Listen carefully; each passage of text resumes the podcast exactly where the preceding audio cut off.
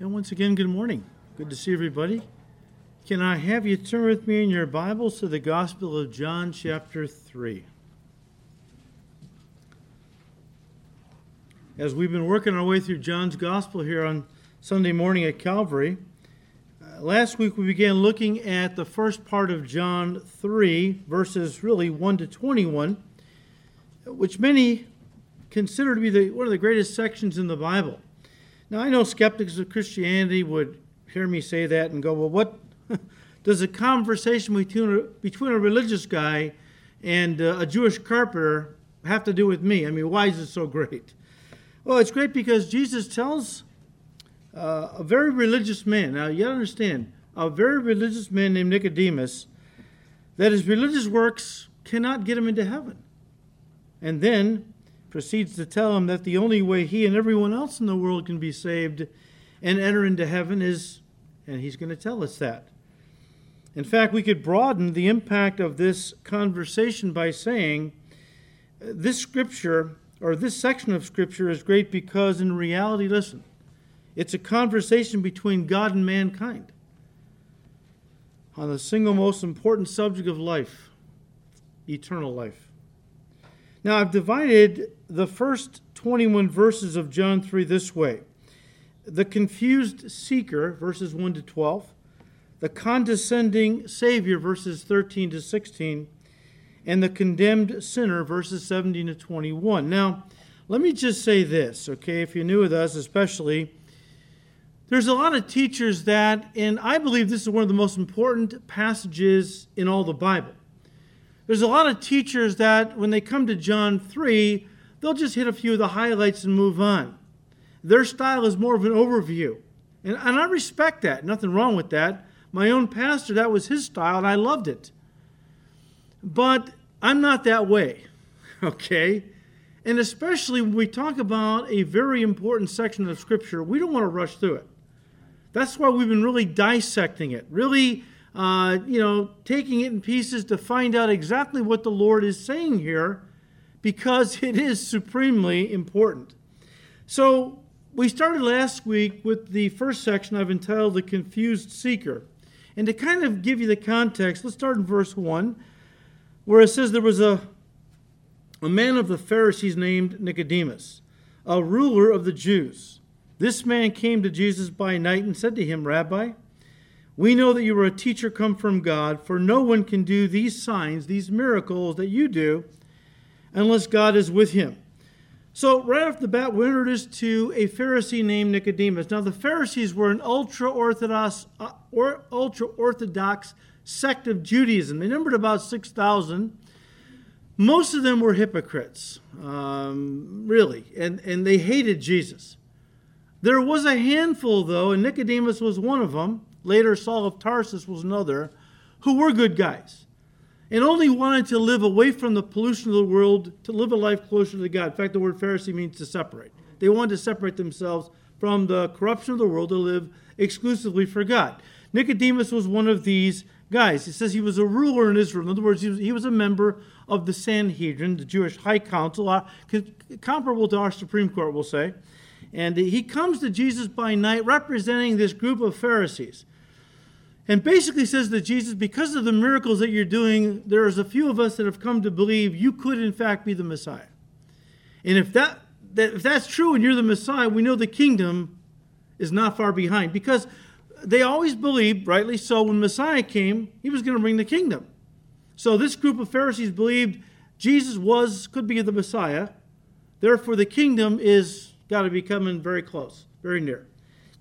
And uh, because the kingdom was on Nicodemus's mind, Jesus launches now into his response, which confuses Nicodemus. We talked about this last week, so if you weren't here, you can go online and listen to the study. Let me just quickly go through it. Verse 3. Again, Nicodemus is thinking about the kingdom. And Jesus answered and said to him, Most assuredly I say to you, unless one is born again, he cannot see the kingdom of God. Nicodemus said to him, How can a man be born when he is old? How can he enter a second time into his mother's womb and be born? Jesus answered, Most assuredly I say to you, unless one is born of water and the Spirit, he cannot enter the kingdom of God. That which is born of the flesh is flesh, and that which is born of the spirit is spirit. Do not marvel that I said to you, You must be born again. Now, we can understand Nicodemus's confusion. He says to Jesus, We think, a group of us thinks that you could be the Messiah, so the kingdom has got to be very near. He said, Well, let me tell you something, Nicodemus. Unless you're born again, you, can't, you won't even see the kingdom. Born again? Uh, Lord, I'm an old man. How can I crawl back into my mother's womb and be born a second time? See, Nicodemus thinks at this point, and that's why he's confused, that Jesus is saying, to get into the kingdom, you've got to be born twice physically. And Jesus says, no, no, he's very patient with Nicodemus. The Lord says, no. Let me explain this to you, okay? Um, unless you're born of water and of the Spirit, you're not going to see the kingdom of God. You won't enter it, all right? We talked about this last week. Born of water, in my mind, is physical birth. As the child is growing in its mother's womb in a bag of water, the amniotic fluid, and when the bag of water breaks, this child is coming. He's going to, or she's going to be born, right? Physical birth. Because Nicodemus is thinking physical birth. I got to be born twice physically to get into the kingdom? No. Got to be born once of water, physical. But then you have to be born again of the Spirit. And I think verse 6 bolsters that interpretation because he says, That which is born of the flesh is flesh, physical birth. That which is born of the Spirit is spirit. Don't marvel that I said to you, You must be born again. Now, guys, if you're going to really get your minds around this section, you have to understand that being born again, as D.L. Moody put it, I was reading some of his writings, as D.L. Moody put it, this is not reformation. This is not turning over a new leaf, okay? This is not telling God, I'm going to work harder to be a better person. He's talking about a fundamental change of existence. Religion gives people the illusion something spiritual has taken place. People come to church and they, they, uh, they observe the ceremonies, the rituals. They go out and maybe help in the local food pantry. Nothing wrong with that. But they think because of it, they have a relationship with God, and it's not true. I know a lot of unbelievers that do a lot of charitable works. They're not saved. And going to church doesn't make you a Christian any more than going into a garage makes you a car. That kind of thing, all right? We have to understand that Nicodemus and his fellow Pharisees had religion. Most of them were hypocrites. He's a good guy, he's sincere. Most of these men were hypocrites. And Jesus told them, You're like whitewashed tombs. On the outside, you look all clean and white and pure and holy, but on the inside, you're full of defilement and corruption, hypocrisy. See, religion only surface cleanses a person's life, but can't reach into the heart. That's the problem. The fundamental problem is the fallen heart of man. We all had it when we were born, we got it from Adam. Only Christianity offers a new birth, where when you accept Christ, you are born again or born of the Spirit. It's a fundamental change of nature. Peter said we become partakers of God's nature. The Spirit moves in and now begins to work from the inside out to make us what the people God wants us to be. And we start seeing changes right away. We'll talk about that more in a second. So he's not talking about religion here, he's talking about a relationship that brings again about a fundamental change of existence. And then the Lord illustrates spiritual birth using the wind, interestingly. Verse 8 the wind blows where it wishes. You hear the sound of it, but, it can, but cannot tell where it comes from and where it goes. So is everyone who is born of the Spirit. Now, up until this point, Jesus' words of Nicodemus totally confused. I think verse 8 pushes him over the edge now. He's, it sends Nicodemus' confusion off the charts. And he's exasperated now. He's frustrated because he can't understand what the Lord's talking about. So in verse 9, he says, How can these things be? I just imagine he's really frustrated. Well, let's see if we can't understand what the Lord was saying through this illustration. So let's read verse 8 again. The wind blows where it wishes. You hear the sound of it, but cannot tell where it comes from and where it goes. So is everyone who is born of the Spirit. Now, you wouldn't know it from the English, but verse 8 contains a play on words in the Greek. In Greek, the word pneuma means both wind and spirit. The idea is the work of the Spirit, pneuma, is invisible and mysterious, like the blowing of the wind, pneuma. And so Jesus says, in that regard, the new birth is very much like the wind. Now, look, when it comes to physical birth, every adult knows what's involved in producing a baby, so there's no mystery to that. And then, nine months after conception, the baby is born for all to see. I was in the delivery room with all three of my kids. I saw all three of them being born. It was beautiful, it was even majestic. It wasn't a mystery because there they were. I got to hold them. I got to, to they were real, visible, tangible, right? It was no mystery. But guys, that's not the, the uh, that's not true. We talk about spiritual conception and birth. As Jesus said, that is a mystery. That is a mystery how the Holy Spirit plants the seed of God's word in a person's heart and then nurtures it. And, and that could happen through any means. When you give somebody a track, God could use it to plant a seed in their heart. Uh, you know, you you know witness to somebody at work or a neighbor or somebody. You're planting. The Holy Spirit is using you to plant seeds in their heart. You can't see the seeds being planted. By faith, you believe it's taking place. Now, sometimes the devil swoops in, plucks out the seed right away, and they don't give it a second thought. You can't tell what seed is germinating in that heart.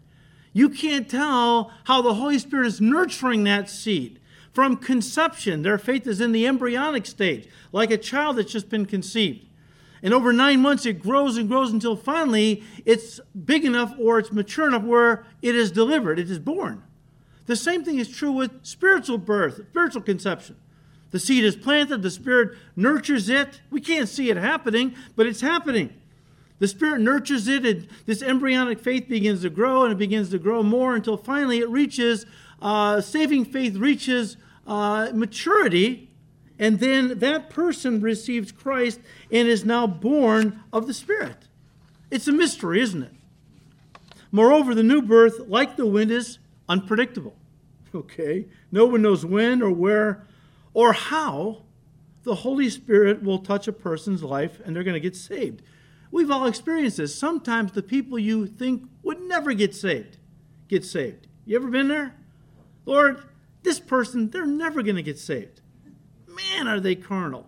Man, it's all they ever, the way they talk and the way they act. Lord, I don't think they're ever going to get saved. All of a sudden they get saved, right? I believe sometimes God saves the worst of us to communicate to the rest of us nobody's beyond his grace. Nobody is beyond his grace, right?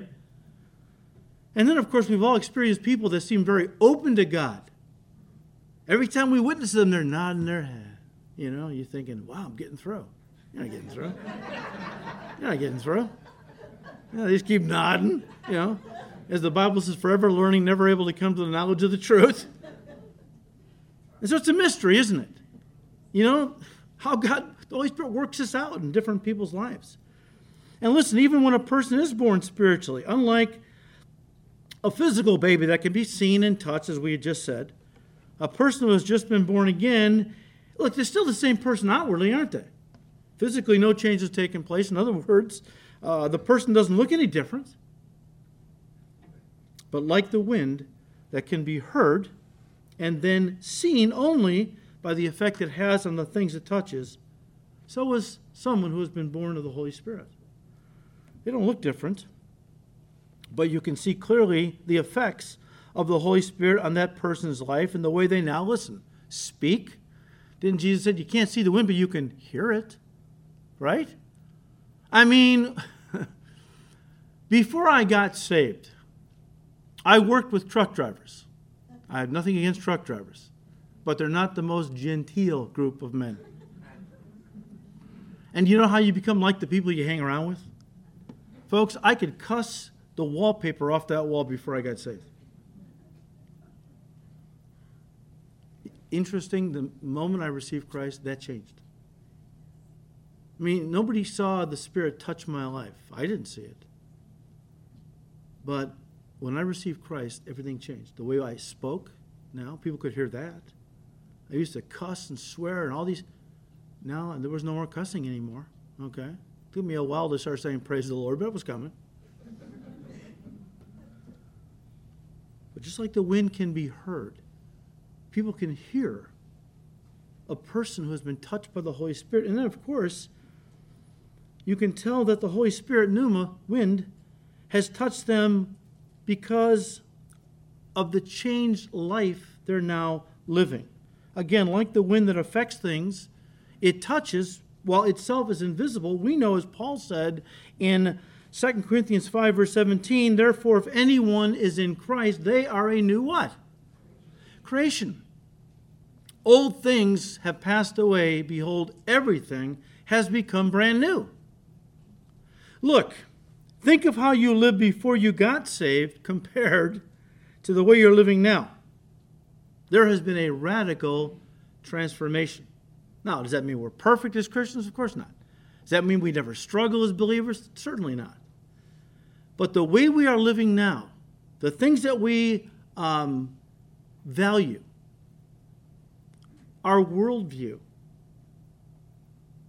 all of this stuff testifies that the Spirit of God has touched us. Touched us. We have been radically changed. I mean, again, maybe you went to church before you got saved. I did. Did I look forward to it? Not really. I went.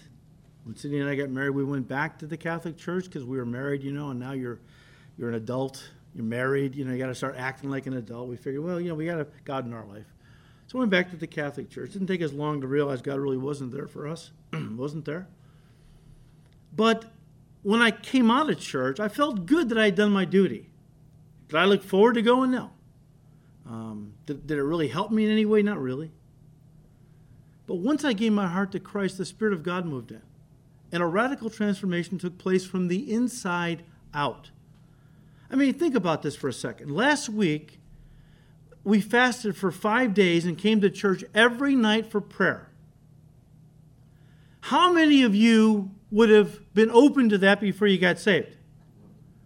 And if you heard somebody say, you're going to fast for five, you're not going to eat for five days, and then go to church every night of the week to pray, they would have thought you are a lunatic. You are a weirdo, all right? Because before we got saved, we couldn't even imagine that. Even if we did go to church once in a while, that was radical. That was weird. But when the Spirit of God moves in, suddenly you want to be in church with God's people. You have a hunger for the Word of God. You want to be in His presence with, in prayer. You want to tell others about Him. Again, guys, this is not anyone forcing you to do anything. It's a fundamental change from the inside working its way out. You love the Lord because the Spirit of God is now inside of you. You're a child of God. Everything is different. Everything has become brand new. One author put it this way he said, and I quote Jesus said, Nicodemus, being born of the Spirit is like your experience with the wind. You can see the wind's effect, but not the wind itself. With those who are born again, the effects of the Spirit are visible in their lives, even though the Spirit cannot be seen. One of the reasons we have not seen our country swept or taken over by, for Jesus is that there has not been sufficient evidence of the Spirit in Christians' lives. In many cases, salvation, quote unquote, is a bogus experience, end quote. Very true. Because Paul said in Titus chapter 1, verse 16, to Titus, a young pastor, many people profess to be Christians, but by their lives and the way they're living, it's obvious they don't know the Lord. Paul said that. It was true in his day. And it's very true in our day as well. Just because you go to church doesn't mean anything. Whoop de do, okay? I'm happy, happy you're here. I'm, I'm just saying. Going to, if you're going to a good church that's going to teach you the word, God bless you. That's good. That's beneficial. If you're like me as a Catholic, just going to church just to, to you know get, get my time card stamped, you know, I went to church. Here I am, God. Okay, you better bless me now. That doesn't do anything. Doesn't do anything. Now, look, as I said, Nicodemus was, you know, kind of off the charts confused by all this talk about wind and new birth. And so he says to the Lord in verse 9 once again, How can these things be? And Jesus answered and said to him, Are you the teacher of Israel and do not know these things? Here, Jesus chides Nicodemus, who he calls, listen, the teacher of Israel. Definite article. In other words, a teacher that all the other Jews looked to for spiritual understanding of the scriptures. Jesus says, You, you're one of the top teachers in Israel, and you don't understand what I'm talking about? See, by saying that to this man, he's Jesus saying this stuff was in Jewish scriptures, our Old Testament. Because Jesus is holding Nicodemus accountable for not knowing what God has obviously already said in the Jewish scriptures, our again Old Testament. Look, as New Testament Christians, we understand that the kingdoms of this world are entered into through physical birth, right? I mean, a person born in a country is automatically a citizen of that country or kingdom. On the other hand, the kingdom of God is a spiritual kingdom, and as such, can't be entered into through a physical birth, no. Can only be entered into through a spiritual birth. Now, listen, we can't fault Nicodemus for not knowing about this, for not understanding New Testament doctrine, when in fact, he was not privy to New Testament doctrine as we are. Jesus was giving him a crash course right now in John 3. So the light was starting to dawn or come on. But we can't hold him accountable for not knowing what he didn't have. He didn't have New Testament doctrine. Also, I don't think Jesus is chiding Nicodemus for not understanding the mystery of the new birth itself and how it works. I mean, that's why he called it a mystery because no human being understands it. So, what is he chiding Nicodemus about? Well, I believe he's chiding Nicodemus for being ignorant to the power of the Holy Spirit to transform a life, which is why I believe he gave the illustration in verse 8 of the wind affecting what it touches, although it, is, it itself is invisible. He's really talking, let me just say this using the wind. He's saying, look, when the wind blows, no one can see it because it's invisible. But the effects are clearly seen. And that's the point here, okay? The same is true when the Holy Spirit touches a person's life. This is what he's communicating to Nicodemus. The Spirit is invisible, but the effect that ha- he has on a person's life, listen, is powerful and unmistakable. Powerful and unmistakable. Look at guys, I've said it before, let me say it again. People can argue with your doctrine. You can go out there, people at work, and you can try to give them the gospel, read them a few verses of God's word, and they might just reject it out of hand. But you know what? They can't argue with a changed life. They can't argue with a changed life. That's why Jesus said, Let your light so shine, that when they see your good works, they will glorify your Father in heaven. Sometimes we just need to be quiet and just live the Christian life. Let the Holy Spirit give us the grace to be Christians at work or when we're around people. Because people who know you're a Christian, they're looking at you. They're studying your life. I guarantee it. I guarantee it. They're studying to see if you really believe what you claim to believe and if it's made a difference in your life. Because if it hasn't, why do I want it? If it hasn't made a difference in your life, what do I want it? That's why Paul said, I don't need letters from you. I don't, I don't need anyone to re- recommend my ministry. You're my living epistles. Your lives are, are an evidence. Your changed lives are an evidence. When you go out into the world, people are reading your life, basically. You are living epistles, known and read by all men, is the idea. So Jesus, I believe, is chiding Nicodemus by saying, Look, you know, you're the teacher of Israel. You're one of the top teachers. Don't you understand what I'm saying? As a teacher of the Jewish scriptures, you yourself don't understand these things, Nicodemus? Chiding him. What should Nicodemus have understood from the Jewish scriptures? Well, you remember in, I'll just give you a couple, there's dozens. In 1 Samuel 10, verse 6, God is talking to the first king of Israel, King Saul. And at one point, he says, I'm going to put my spirit upon you, and you are going to be turned into another man.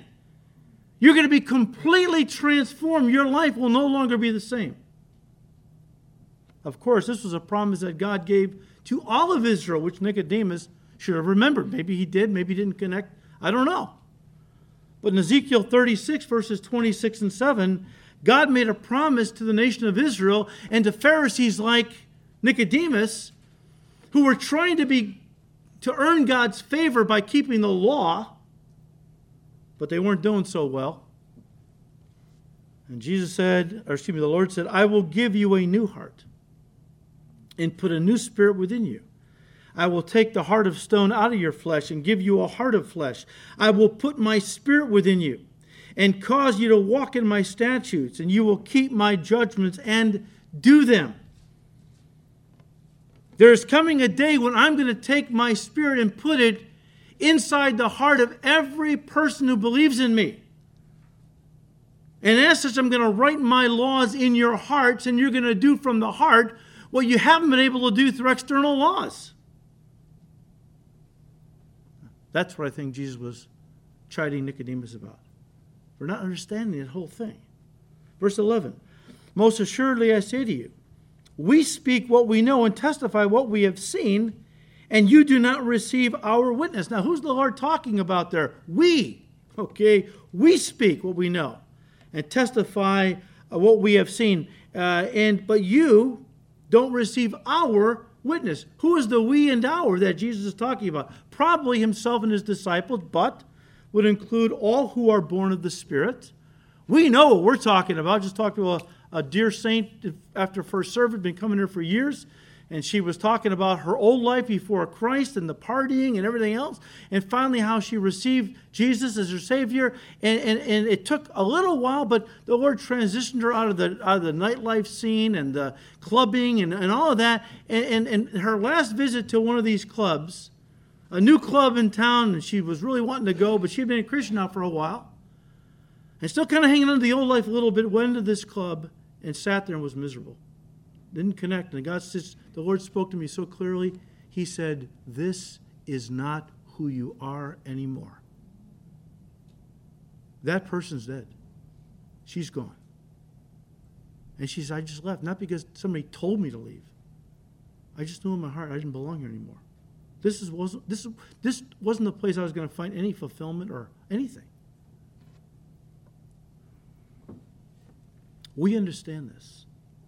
We can say to people who are unsaved, Look, I've been where you are. You've never been where I am, not until you give your heart to Christ. Then you understand the old life and the new.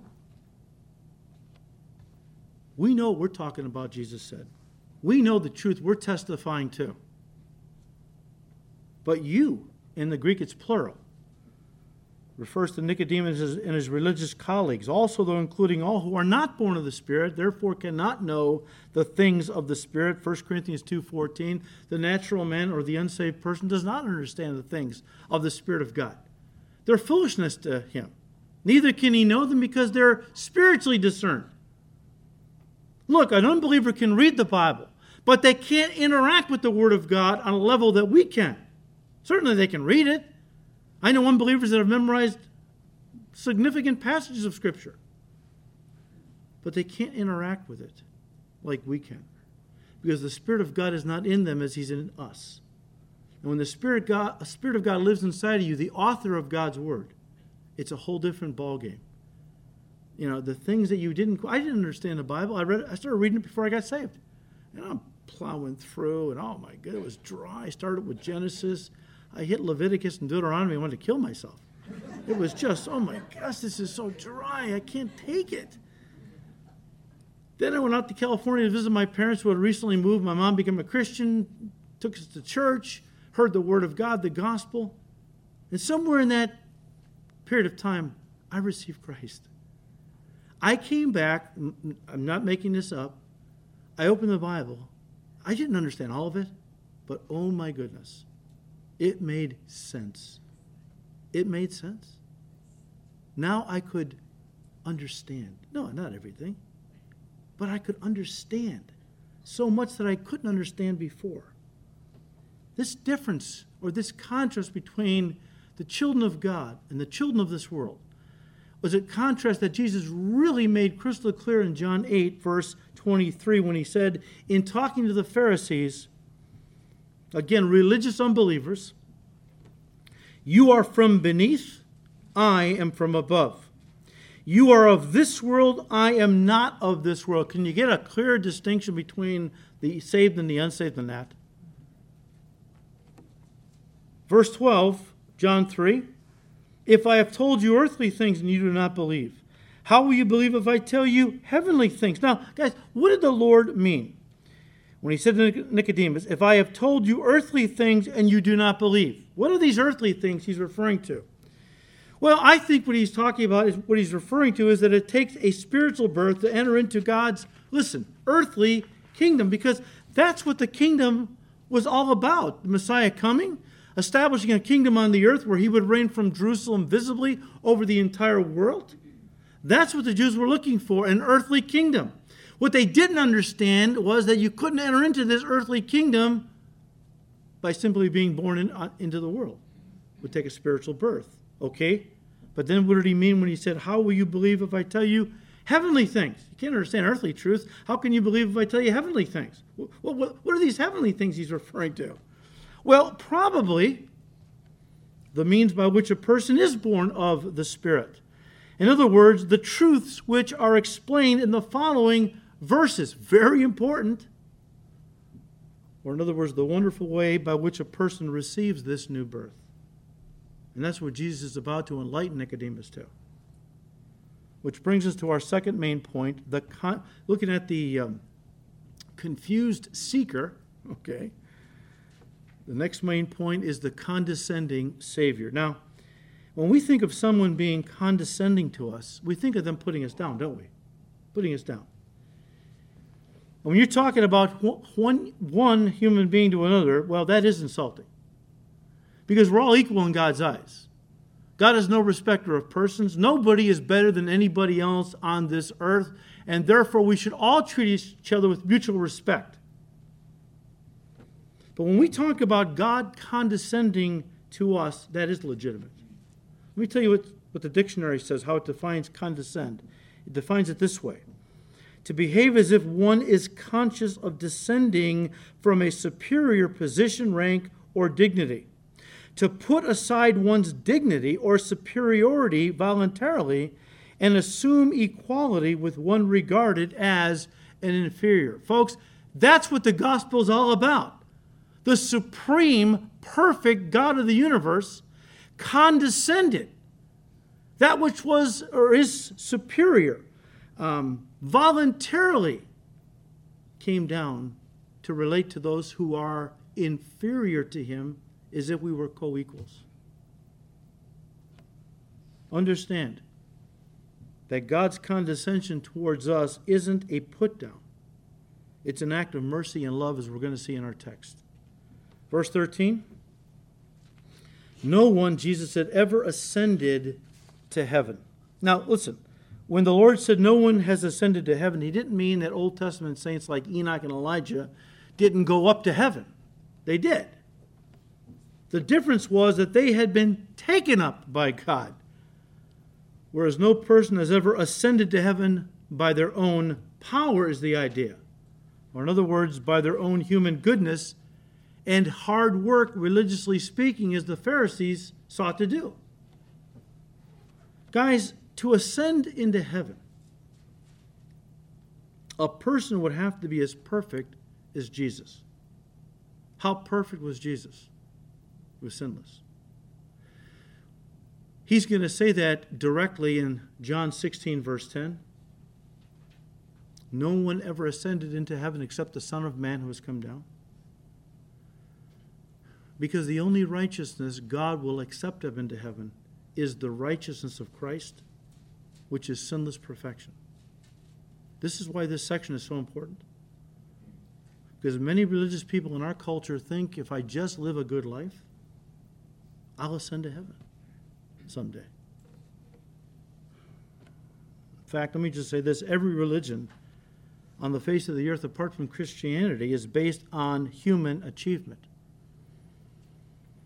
Where a person endeavors to make, if I can borrow the term, a stairway to heaven, where each step is made up of a good work. And if he or she can do enough good works during the course of their life, well, they believe they can ascend to heaven. That's religion. I grew up with that. I grew up believing that if I went to church, kept the sacraments and the feast days, the holy days, if I prayed the rosary and lit the candles and did my penance and so on, did the stations of the cross, all those things would earn me heaven. They were a stairway that would allow me to ascend to heaven. Well, Jesus said and made it very clear that no one has ever reached heaven that way. No one. He said, No one, verse 13, ascended to heaven. No one has ascended to heaven. But he who what? Came down from heaven. That is the Son of Man who is in heaven. Look, first of all, he said to Nicodemus in verse 12, Look, if you don't understand earthly things, how can I talk to you about heavenly things? There's only one person that has ever lived that was, that was qualified to speak about heavenly things, right? And that was Jesus Christ. Why? Because he came down from heaven. Jesus was not a teacher sent from God, a human being like John the Baptist, chapter 1, verse 6. There was a man sent from God whose name was John, right? John was a human being. John didn't come down from heaven, he was born on the earth. Jesus Christ came down from heaven. Before he was incarnated into a human body, he lived for all eternity past with the Father and the Holy Spirit in heaven. He was uniquely qualified to talk about heavenly things.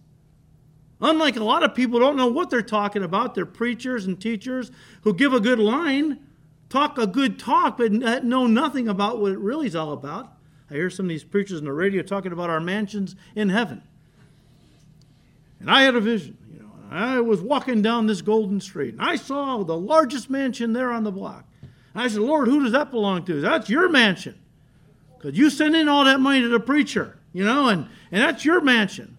Oh, baloney. You know, turn the channel. Our mansions are going to be the glorified bodies we're going to live in for eternity, all gathered around the Father and the Son. I mean, this, this is where we're going to live in heaven. There's not going to be one side of the railroad tracks where the mansions are, and for those who weren't so hot in the faith, you got the other side of the tracks, you know. And I don't want to go over there and visit with those folks. They're not worthy of my fellowship. Can you imagine heaven being like that? So a lot of people talk about things they know nothing what of what they're talking about. Only the Lord was qualified to talk on heavenly things. And he said, Look, nobody ever ascended into heaven, but the Son of Man has come down. Jesus entered into this world on a search and rescue mission. He said, I have come to seek and to save those who are lost. The Bible teaches that man is not basically good. This, this is a fallacy. You know, pretty much every unbeliever, ask our evangelism team, pretty much every unbeliever thinks they're basically a good person, and because they're basically a good person, they're going to get into heaven someday. Okay? What they don't realize is that the Bible says very clearly there's none good, no, not one. Nobody is worthy to get into heaven because they're a quote unquote good person. The Bible teaches that we are all sinners by nature who could never reach heaven through our good works, works of righteousness, because as God called them in, uh, in Isaiah 64, verse 6, they are filthy rags. Anything we do to try to earn heaven, we, we offer to God, those are filthy rags. Defiled garments, I can't take those. I, I don't accept them.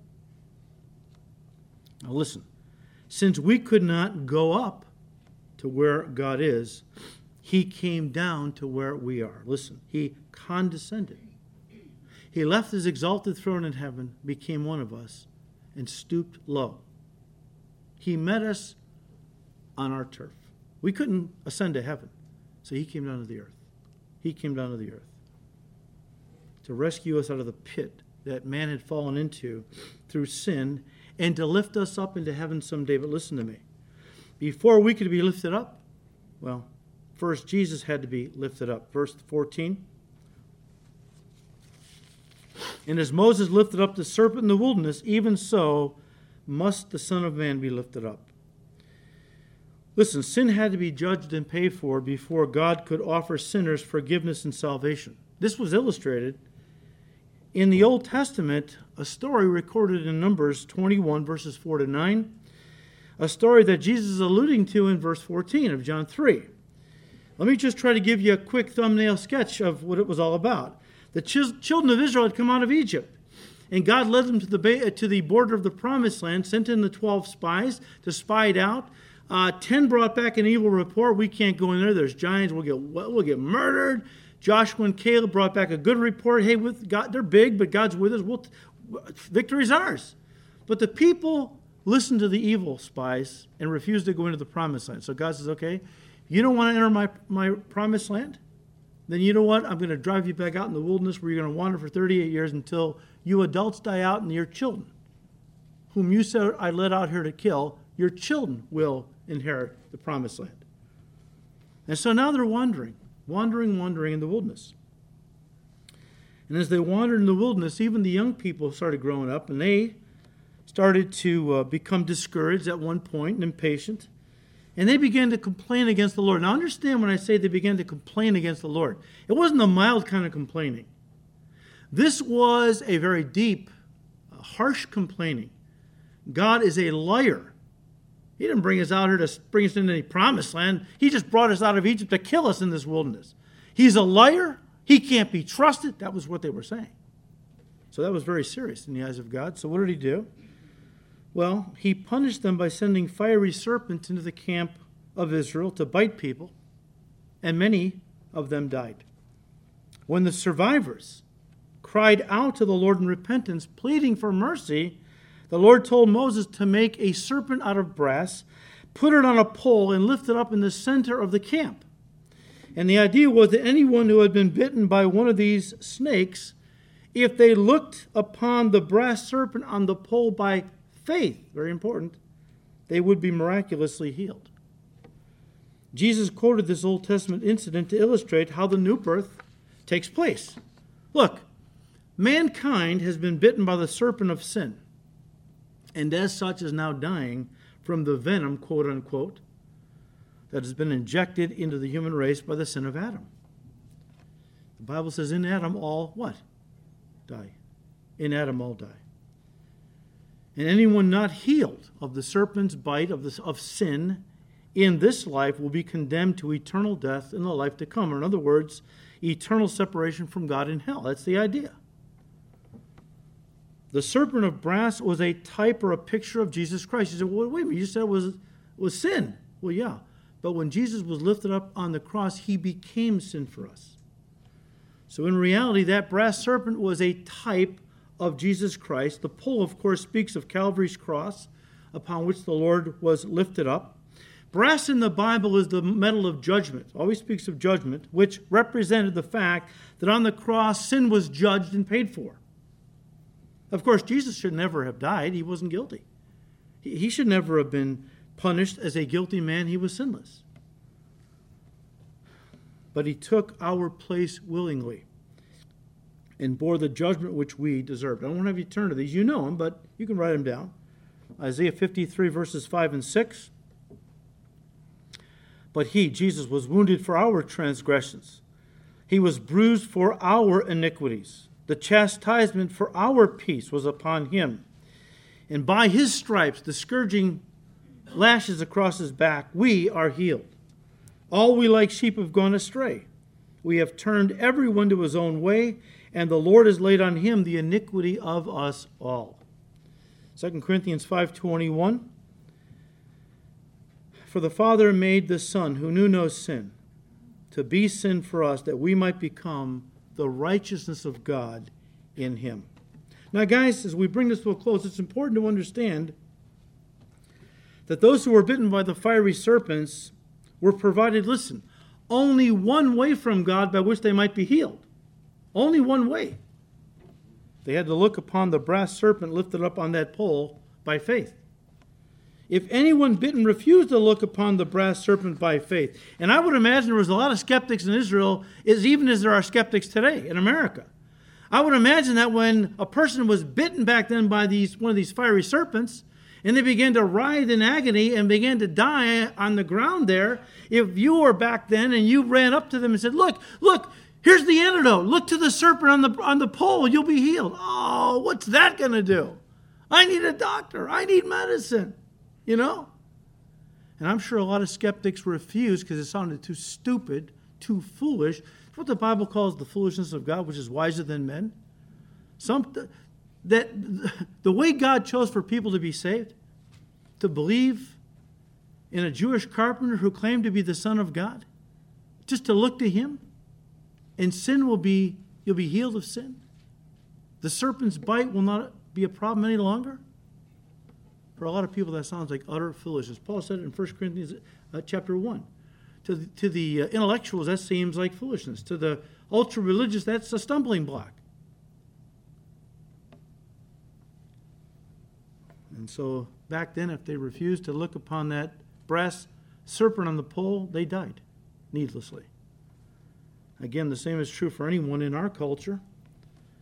Our sins are not automatically forgiven just because Jesus was lifted up on that cross. We must look to him by faith. In other words, believe in him and receive him as Lord and Savior.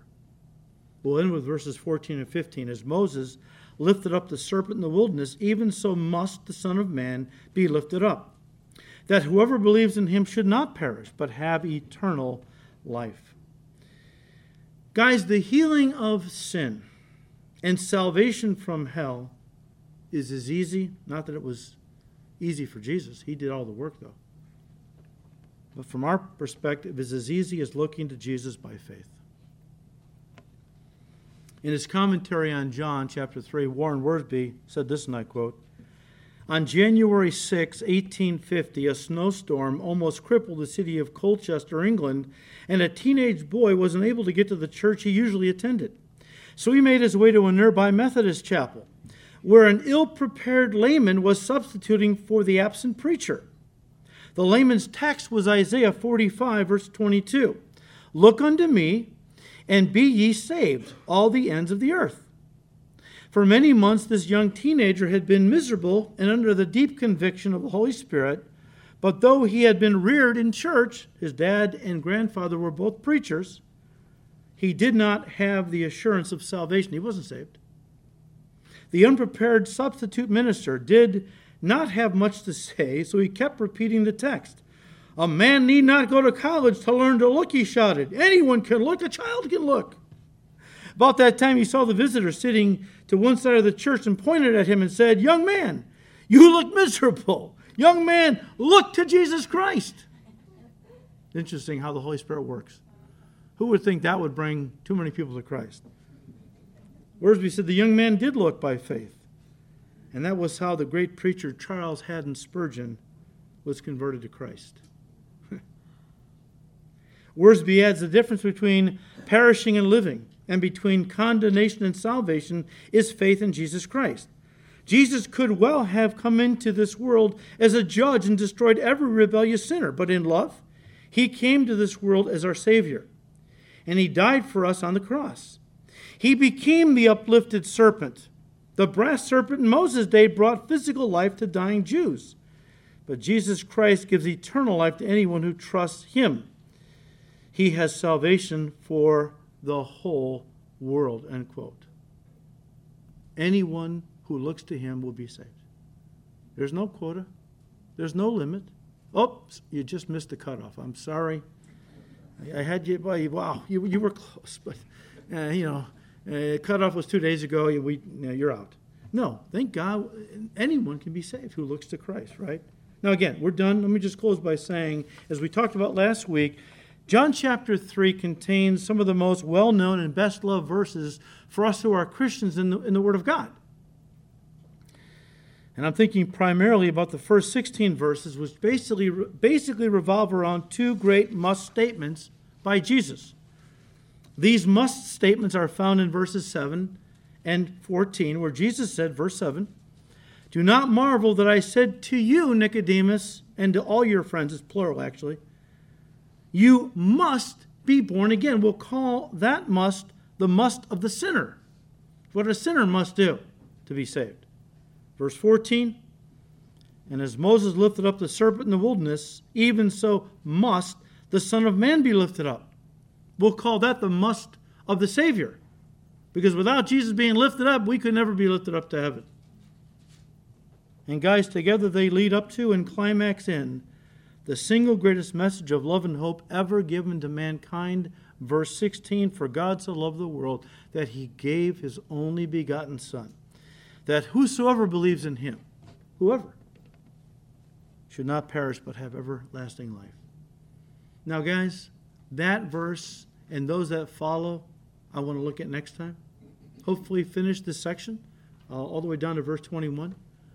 But verse 16 is just too beautiful and powerful just to gloss over. Let's just spend a little time with it, and then we'll move on and hopefully get in the entire uh, final main point uh, next time. But um,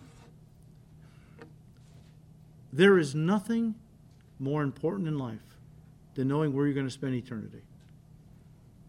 Well, I'm a Christian. I go to church. I was baptized, confirmed. You know, uh, none of that saves. You must bow the knee to Christ as your Lord and say, accepting Him, looking to Him, turning your life over to Him, in essence. When you do, a miracle takes place instantaneously. The Spirit of God moves in, your sins are washed, you inherit a new nature. You are born of the Spirit, old things have passed away, behold, everything becomes brand new. If you've never experienced it, you have no frame of reference to relate to it. But you can if this morning you give your heart to Christ. So may God, hopefully, nobody will leave here this morning without making a commitment to Christ if you haven't made one. It changes everything. It absolutely changes everything, as you'll see. Father, we thank you for your word. Your word is truth. It's a light, Lord, to guide us in the darkness of this world. And we thank you, Lord, for it. Thank you, Lord Jesus, that you loved us so much, that you condescended.